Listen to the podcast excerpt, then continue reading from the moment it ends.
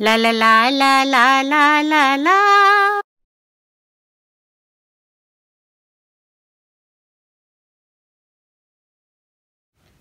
आज जो कहानी मैं आपको सुनाने जा रही हूँ, उसे लिखा है मशहूर लेखक चार्ल्स डिकिंस ने इस कहानी का मूल शीर्षक है अ क्रिसमस कैरल और इसका हिंदी में अनुवाद मैंने किया है आपको सुनाने के लिए तो आओ सुनो कहानी क्रिसमस का गीत। कहानी शुरू होती है स्क्रूज और मार्ले नाम की कंपनी के मिस्टर स्क्रूज से। उनके पार्टनर मार्ले की मौत हो चुकी थी, पर फिर भी मिस्टर स्क्रूज ने कंपनी के नाम में कोई बदलाव नहीं किया था। क्रिसमस की शाम थी और स्क्रूज अपने दफ्तर में बैठा था। बाहर कड़ाके की ठंड पड़ रही थी। और स्क्रूज ने अपने पास एक छोटी सी आग जला रखी थी गर्मी के लिए। उसके बेचारे क्लर्क के पास जो आग जल रही थी, उसमें तो बस नाम मात्र की गर्मी थी। त्योहार के इस मौके पर भी स्क्रूज के खुदगर्ज दिल में जरा सी भी नरमाहट नहीं आई थी। तब तक उसका भांजा उसके दफ्तर में पहुँचा और उसने मिस्टर स्क्रूज को क्रिसमस की शुभकामनाएँ दी। स्क्रूज ने सिर्फ़ कहा "हम्म, बकवास। भांजी ने फिर ये भी कहा कि आप कल हमारे यहाँ आइएगा साथ में क्रिसमस मनाएँगे इस पर भी मिस्टर स्क्रूज ने सिर्फ़ एक ही जवाब दिया बकवास। खैर भांजा चला गया। उसके थोड़ी देर बाद एक और व्यक्ति वहाँ आया और उसने स्क्रूज से चंदा मांगा कुछ गरीबों में खाना बांटने के लिए। पर स्क्रूज का वही जवाब था। "हम्म, बकवास। ऐसे गरीब मर जाए तो अच्छा है। जनसंख्या तो कुछ कम होगी। वो आदमी भी चुपचाप वहाँ से चला गया। कुछ देर बाद स्क्रूज के दफ्तर के दरवाजे के बाहर एक छोटा लड़का आकर क्रिसमस के गीत गाने लगा। तो स्क्रूज ने उसे भी वहाँ से भगा दिया। रात का अंधेरा गहराने लगा था और ठंड बढ़ती जा रही थी। स्क्रूज दफ्तर बंद करने लगे। पर उन्हें इस बात से भी नागवार गुजर रहा था कि उनका जो क्लर्क था वो अगले दिन की छुट्टी लेने वाला था। क्लर्क ने उन्हें याद दिलाया कि वो साल में सिर्फ़ एक ही दिन ऐसा आता है। पर स्क्रूज ने बड़े बेमन से उसको छुट्टी दी और हिदायत दी कि अगले दिन वो समय से पहले काम पर पहुँच जाए।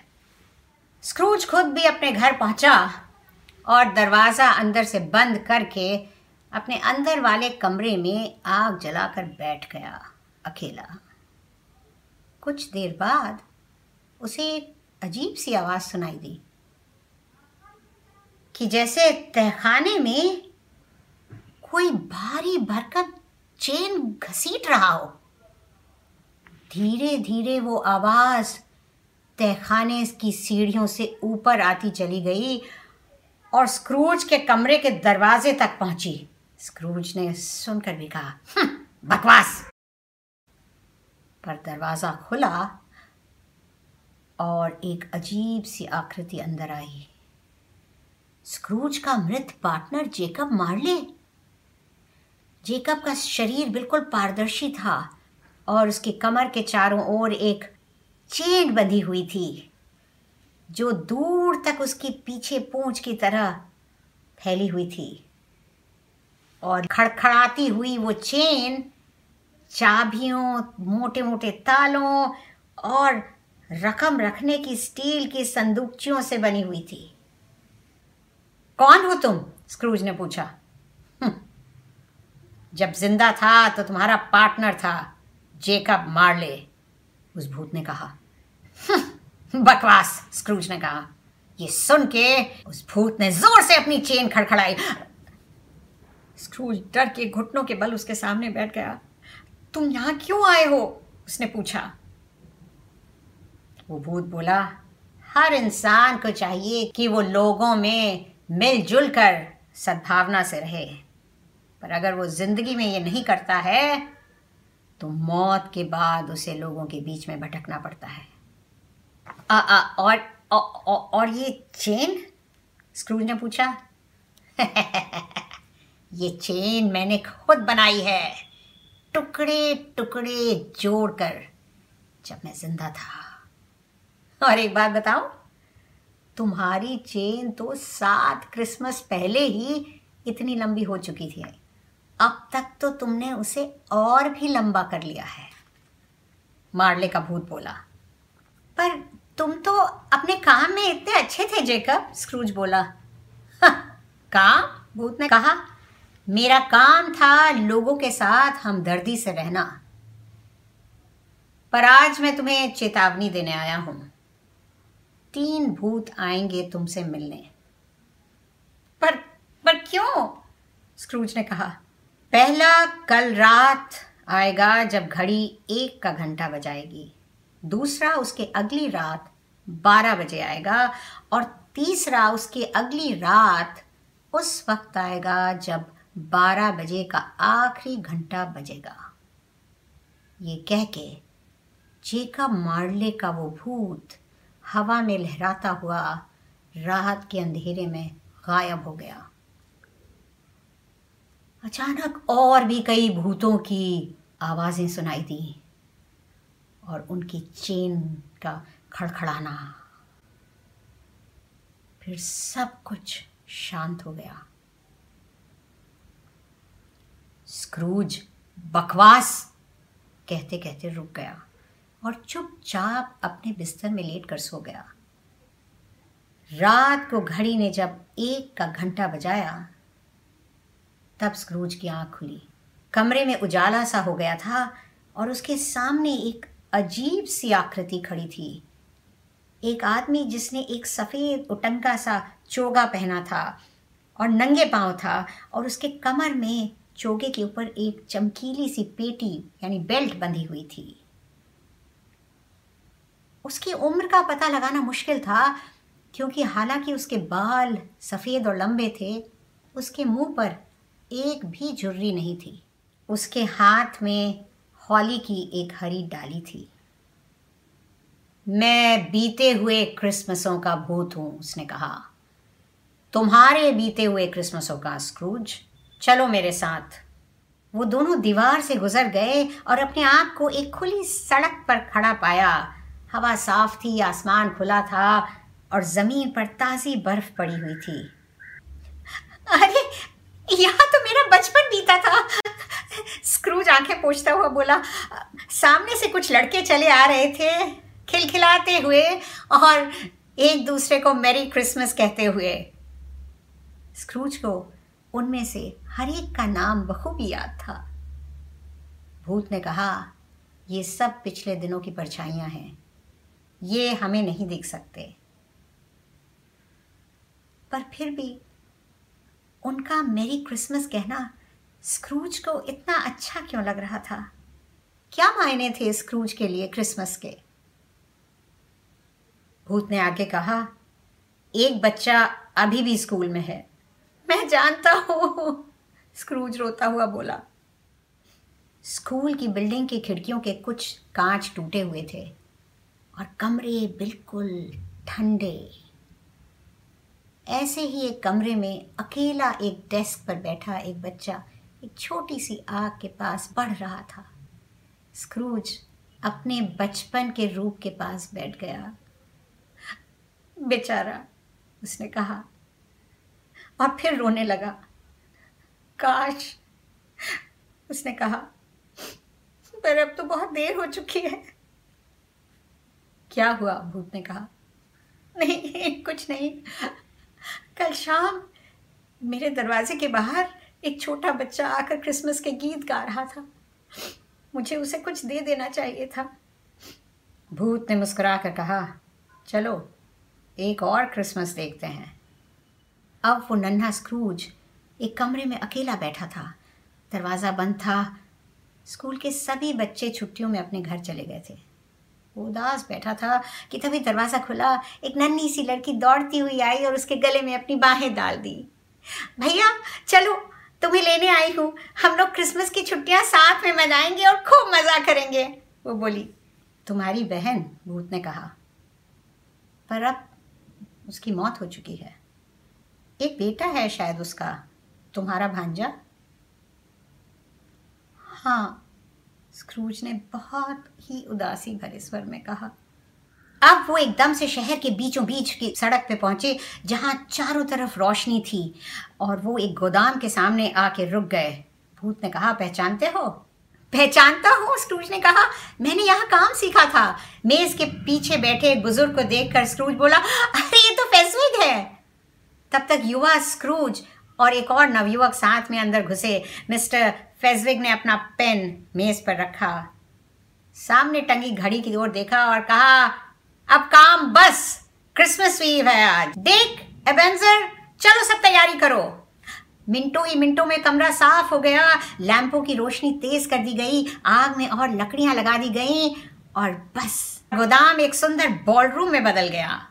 मिसेस फेजविग अपनी तीनों बेटियों के साथ आई। उस दफ्तर में काम करने वाले, उस गोदाम में काम करने वाले बाकी सभी कर्मचारी, युवक और युवतियाँ आए और एक वायलिन वादक आकर वायलिन बजाने लगा और दूध वाला, ब्रेड बनाने वाला, काम करने वाली, खाना बनाने वाला, वो सब वहाँ आके इकट्ठे हो गए। और उसके बाद सबने क्या मज़ा किया? डांस हुए, खेल हुए और तरह तरह के पकवान खाए गए। मिन्स पाइज रोस्ट बीफ और ढेर सारी एल भी पी गई।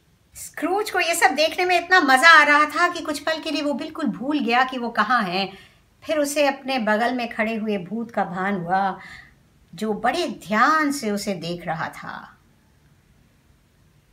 इन साधारण लोगों को कुछ पल के लिए खुशी देना कोई बड़ी बात नहीं है, भूत ने कहा। बड़ी बात? स्क्रूज बोला, ऐसा नहीं है। फेसविक चाहे तो हमारे काम को दिलचस्प बना सकते हैं या नीरस बना सकते हैं। ये ताकत है उनके पास। जो खुशी मिस्टर फेसविक देते हैं, उसकी कीमत आकी नहीं जा सकती, वो बोला। और चुप हो गया। क्या हुआ? भूत ने कहा। नहीं, कुछ नहीं। मुझे एकदम से ख्याल आया कि मुझे अपने क्लर्क बॉब से कुछ कहना चाहिए। अब ज़्यादा वक्त नहीं है। बीते क्रिसमसों के भूत ने कहा, चलो। स्क्रूज ने फिर अपने आप को देखा।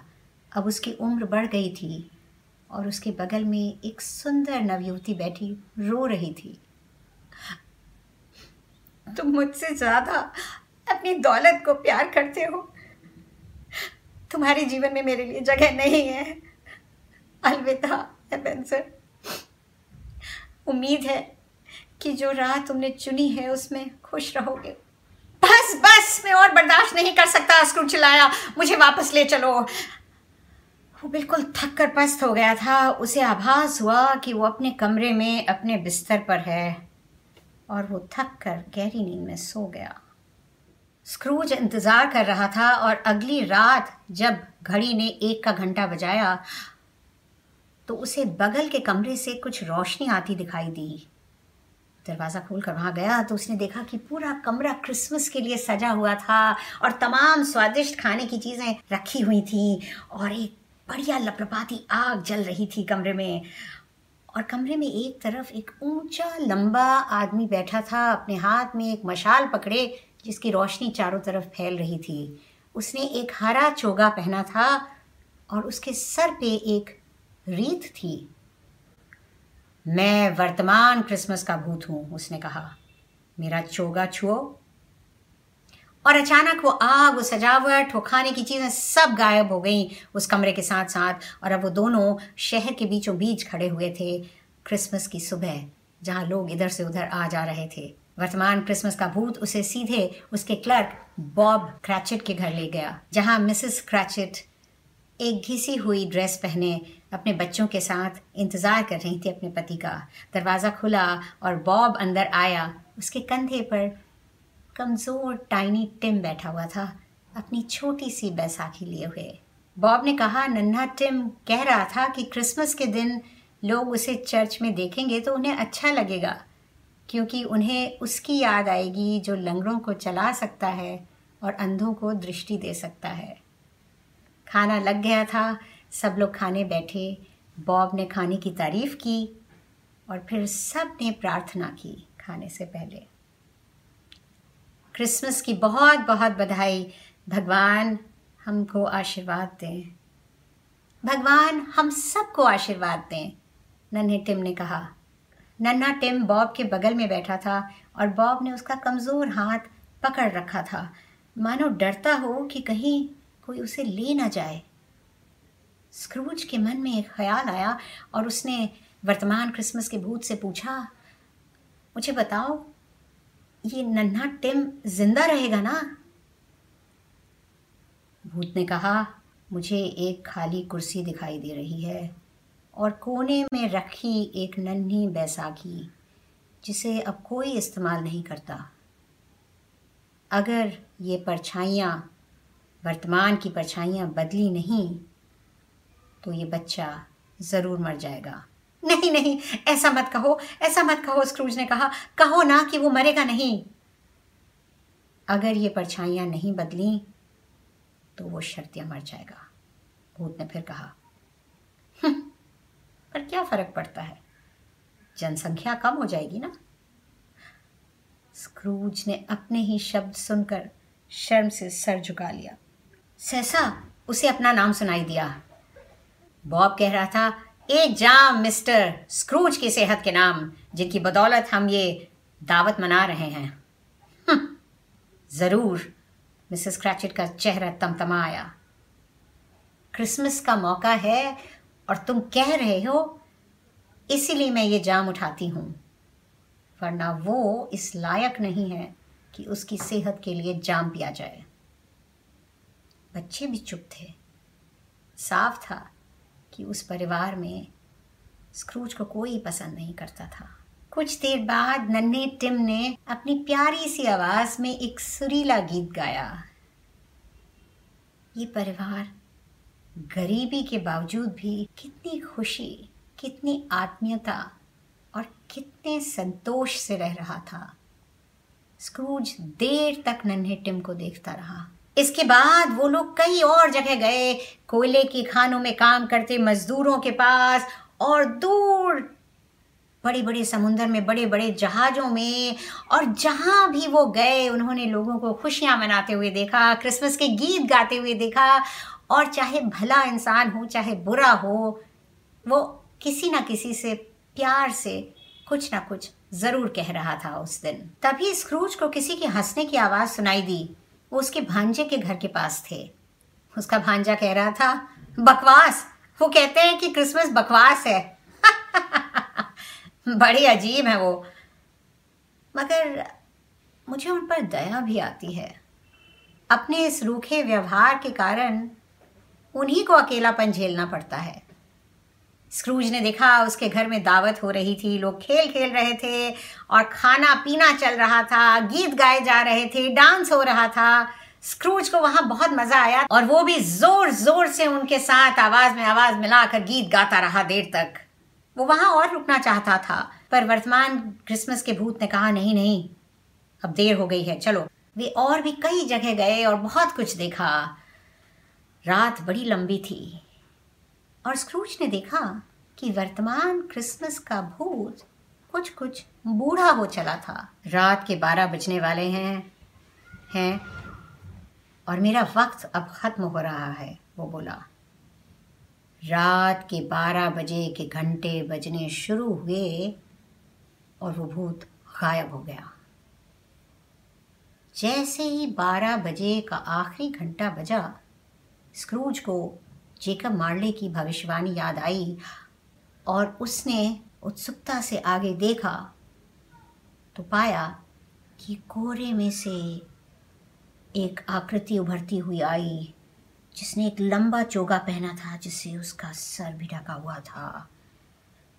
और सिर्फ़ उसका एक हडा सा हाथ दिखाई पड़ रहा था। वो स्क्रूज के पास तक आई। क्रूज की टांगे, डर से काँप रही थी। उसने कहा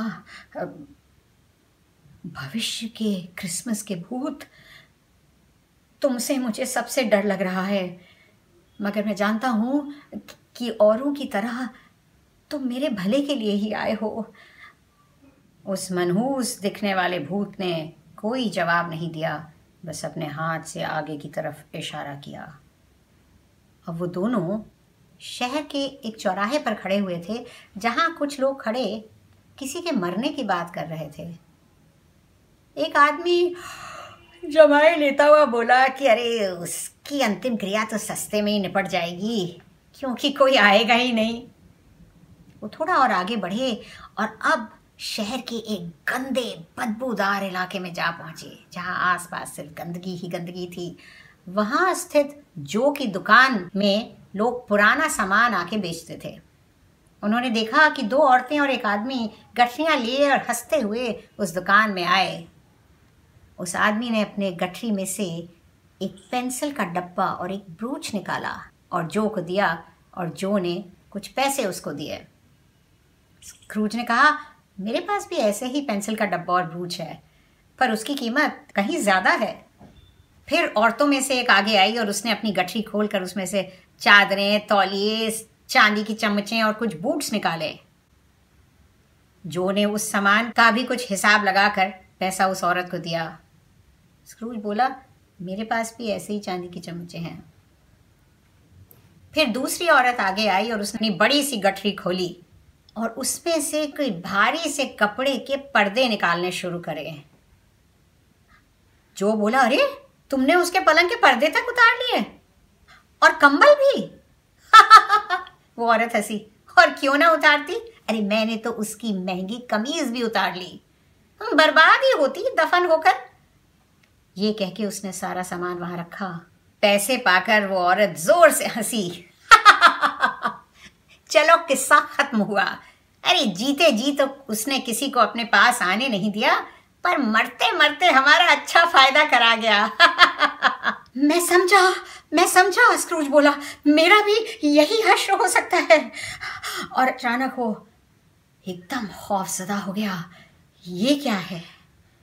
उसने देखा, एक कमरे में एक पलंग पड़ा है, जिस पर सिर्फ़ एक चादर है और उस चादर के नीचे किसी आदमी का शव पड़ा हुआ था। मुझे यहाँ से ले चलो, मुझे यहाँ से ले चलो, मुझे डर लग रहा है यहाँ। स्क्रूज चिल्लाया। भविष्य के क्रिसमस का भूत अब उसे बॉब क्रैचेट के घर ले चला। वहाँ पहुंचकर स्क्रूज ने देखा कि मिसेस क्रैचेट और उनके बच्चे, नन्हे टिम के अलावा चुपचाप गुमसुम बैठे हुए थे। तब तक बॉब घर में घुसा और घुसते ही रो पड़ा फूट फूट कर।